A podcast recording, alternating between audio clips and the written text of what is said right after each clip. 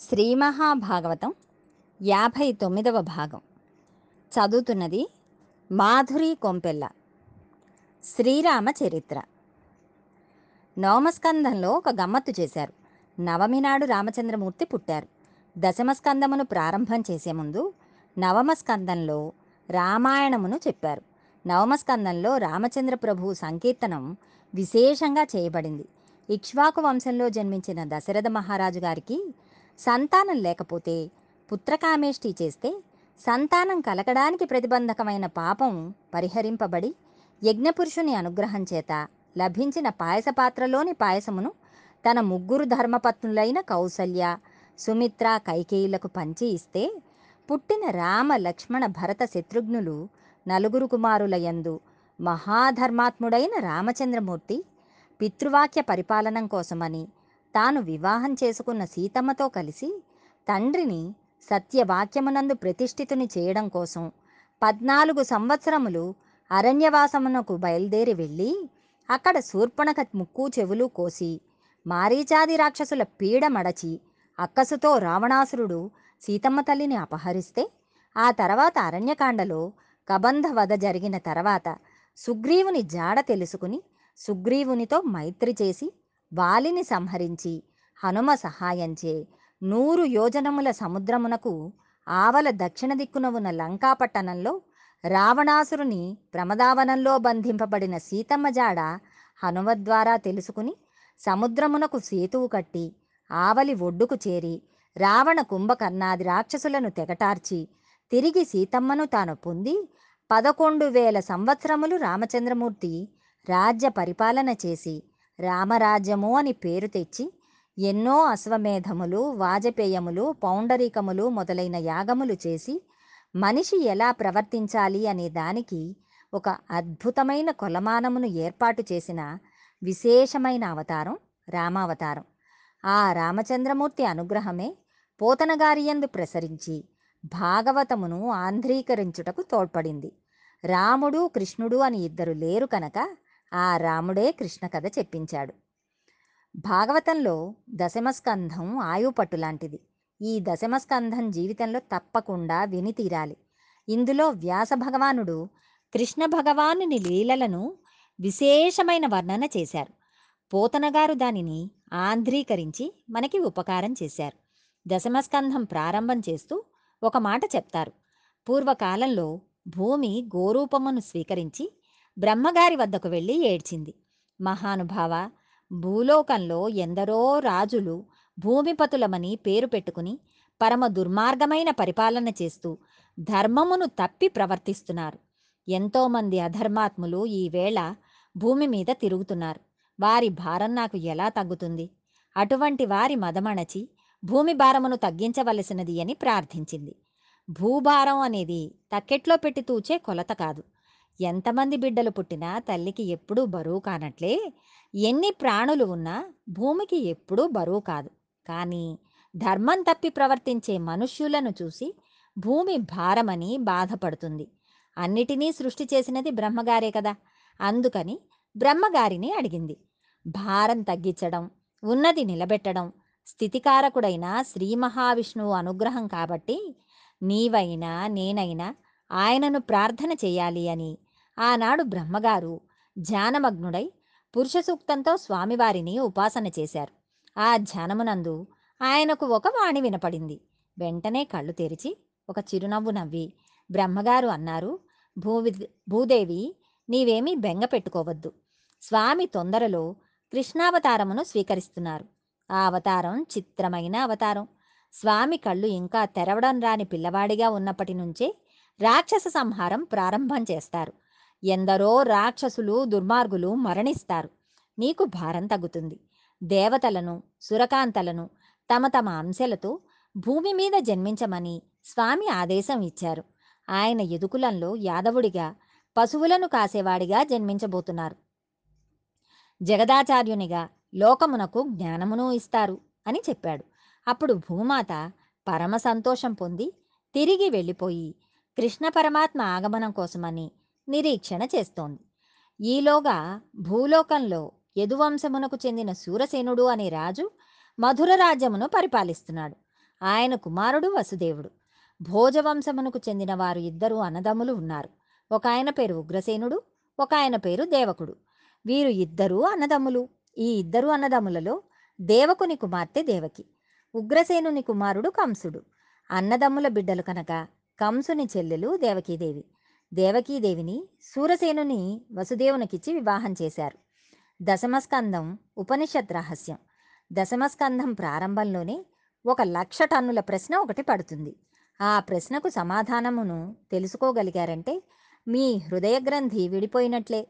కృష్ణ జననం పరమ పవిత్రమైన ఆఖ్యానం.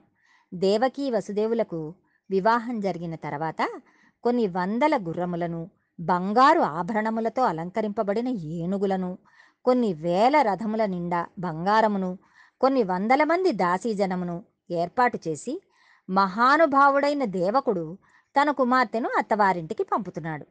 రాజమార్గంలో కొన్ని వేల రథములు అనుసరించి వెడుతున్నాయి. దేవకీదేవి రథం బయలుదేరి వెళ్ళడానికి సిద్ధంగా ఉంది.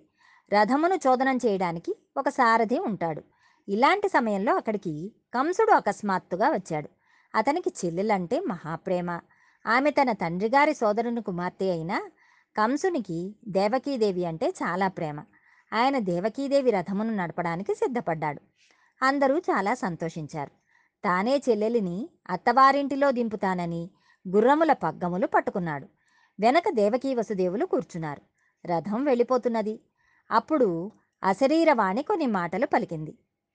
అశరీరవాణి చాలా గమ్మత్తైన మాట. శరీరం ఉంటే వాణి ఉంటుంది. వాణి ఉన్నది అంటే అది శరీరంలోంచి వస్తున్నదని గుర్తు. కనీసంలో కనీసం ఎదురుగుండా నామరూపములతో ఏదో ఉండాలి. మనుష్యుడు లేకుండా మాట ఉండదు. కానీ ఇక్కడ శరీరం లేదు. మాట వినపడుతున్నది అని అంటున్నారు. అది చిత్రం. అశరీరవాణి ఏమని పలికిందంటే తలోదరి అంటే పైకి కనపడని కడుపు కలది. కొంతమందికి కడుపు కనపడదు. అసలు కడుపు ఉన్నదా లేదా అనే అనుమానం ఉన్నట్లు ఉన్నవాళ్ళని తలోదరి అంటారు. అసలు కడుపు లేనట్లుగా శుష్కించిన కడుపులా కనపడుతోంది. ఈ కడుపులో ఎనమండుగురు పుట్టబోతున్నారు. వారిలో ఎనిమిదవ వాడు కంసుడిని చంపబోతున్నాడు. ఆవిడ చక్కగా వసుదేవుడిని వివాహం చేసుకుని రథం ఎక్కి వెళ్ళిపోతోంది. ఆవిడ మెచ్చుకోవాలని చెల్లెలి సంతోషం కోసం పిచ్చివాడ రథం నడుపుతున్నావు. కానీ ఈమె ఎనిమిదవ గర్భం నిన్ను చంపేస్తుంది అని అశరీరవాణి పలికింది. ఇప్పటి వరకు కంసుడు పరమ ప్రేమతో ఉన్నాడు. ఆకాశంలోంచి ఈ మాట వినపడగానే వెంటనే రథమును ఆపాడు. కిందికి దిగాడు. కళ్ళు ఎర్రబడిపోయి గుడ్లు తిరుగుడు పడ్డాయి. అపారమైన కోపం వచ్చేసింది. తన ఎడమ చేతితో చెల్లెలి కొప్పు పట్టుకుని రథంలో నుండి కిందకు లాగేశాడు.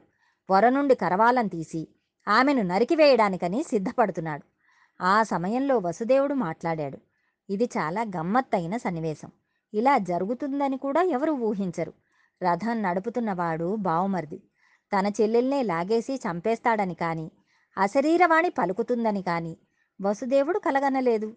ఇలాంటప్పుడు కూడా ఏమీ కంగారు పడకుండా ధర్మం తప్పకుండా చాలా పెద్ద మనిషిగా తాను అప్పుడు మాట్లాడిన మాట తాను తప్పలేని మాట అయ్యేట్లుగా మాట్లాడగలగటం అంటే దానికి ఈశ్వరానుగ్రహం ఉండాలి. ఈశ్వరానుగ్రహం లేనివాడు అలా మాట్లాడలేడు. ఆయన ఎంత గొప్పగా మాట్లాడాడో చూడండి. ముందు కంసుని అనుగ్రహం కోసమని బ్రతిమిలాడాడు. ప్రపంచంలో పరమ పవిత్రమైన సంబంధములలో అన్న అనిపించుకున్న రక్త సంబంధం ఒకటి. అన్నగా పుట్టిన వాడికి ఒక మర్యాద ఉంటుంది.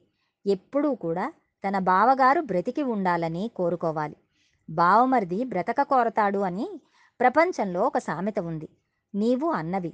కాబట్టి రథం తోలడానికి వచ్చావు. కాబట్టి నీ చెల్లెలిని సంతోషపెట్టాలి. చక్కని మాటలు నాలుగు మాట్లాడాలి. కానీ నువ్వు చంపేస్తాను అంటున్నావు. గాలి మాటలు నమ్మి చెల్లెల్ని చంపేస్తావా? రేపు ప్రపంచం నిన్నేమంటుంది? అరివీర పరాక్రమం కలిగిన వాడు భోజవంశంలో పుట్టినవాడు అయిన కంసుడు ఒక చెల్లెలి ఎనిమిదవ గర్భం వలన చచ్చిపోతాననే గాలిమాట విని ఇంకా పాదముల పారాణియారని ఆడపిల్లను చంపేశాడని లోకం చెప్పుకుంటుంది. అది ఎంత మహాపాపం? అందుకని తొందరపడి చంపకు. నిన్ను అభ్యర్థిస్తున్నాను అన్నాడు. అప్పుడు కంసుడు అది మిన్నులమోతో అధికారిక వాక్యమో నాకు అనవసరం. ఈమె కడుపున పుట్టిన ఎనిమిదవ పిల్లాడి వలన నాకు ప్రాణహాని అని వినపడింది. అందుకని నేను చంపేస్తున్నాను అన్నాడు. అప్పుడు వసుదేవుడు నీ అదృష్టం కొద్దీ నీ చావుకు ఒక కారణం తెలిసింది. ఒకవేళ నీవు ఈమెను చంపేశావనుకో నీకు చావు రాకుండా ఉంటుందా? చెల్లెలిని చంపిన పాపమునకు అధోగతికి వెళ్ళిపోతావు. కాబట్టి నీ చెల్లెలిని విడిచిపెట్టేయి అన్నాడు. ఎంత గొప్ప వేదాంతమును చెబితే మనసు మారే అవకాశం ఉంటుందో దానిని చెప్పాడు. ఏడు రోజులు వినేది సుఖబ్రహ్మ పరీక్షిత్తుకు చెప్పారు. ఏడు క్షణములలో వినేది వసుదేవుడు కంసునికి చెప్పాడు. కానీ వాని మనస్సు మారలేదు. అప్పుడు కంసుడు నేను అలా విడిచిపెట్టను. నువ్వు చాలా తేలికగా మాట్లాడుతున్నావు. నేను మరణమును అంగీకరించను. దేవకిని చంపేస్తాను అన్నాడు. ఇప్పుడు వసుదేవుడు ఆలోచించాడు. ఉన్నదున్నట్లు చెబితే కంసుని తలకెక్కదని భావించాడు. ఇప్పుడు తానొక ధర్మం నిర్వర్తించాలి. తన భార్యను రక్షించుకోవాలి. జ్ఞానబోధ చేస్తే వీని బుద్ధికి ఎక్కదు. అలాగని ఎలాగైనా తన భార్యను రక్షించుకోవాలని అసత్యమును చెప్పకూడదు. సత్యమే చెప్పాలి. కానీ అది కంసుని మనస్సుకు నచ్చేది అయి ఉండాలి. ముందు అసలు నేను తక్షణం చేయవలసిన పని దేవకీదేవి ప్రాణములను రక్షించడం అనుకుని బావా అయితే నీకొక మాట చెబుతాను. నీ చెల్లెలికి పుట్టిన ఎనిమిదవ వాని చేత కదా నీవు మరణించగలనని అనుకుంటున్నావు. కాబట్టి ఈ దేవకీదేవి గర్భం నుండి పుట్టిన ప్రతి పిల్లవాడిని పుట్టి పుట్టగానే తీసుకువచ్చి నీకు ఇచ్చేస్తాను. వాడిని నువ్వు చంపేయి. అప్పుడు నీకు మృత్యువు రాదు కదా. అంతేకాని నీ చెల్లెల్ని చంపడం ఎందుకు? పాపకర్మ కదా. నీ మృత్యు హేతువును నువ్వు చంపినట్లయితే ప్రపంచం నిన్ను తప్పు పట్టదు నువ్వు ధర్మం తప్పనక్కరలేదు. నేను ధర్మం తప్పనక్కరలేదు. ఆమెను విడిచిపెట్టు అన్నాడు. అప్పుడు కంసుడు ఇదేదో బాగానే చెప్పాడు. అనుకుని మీ ఇద్దరూ హాయిగా అంతఃపురమునకు వెళ్ళిపోండి అని ఆ రథమును వదిలిపెట్టేశాడు. దేవకీ వసుదేవులు ఎంతో సంతోషంగా ఉన్నారు. భగవద్ అనుగ్రహంతో మరికొంత భాగం రేపు తెలుసుకుందాం.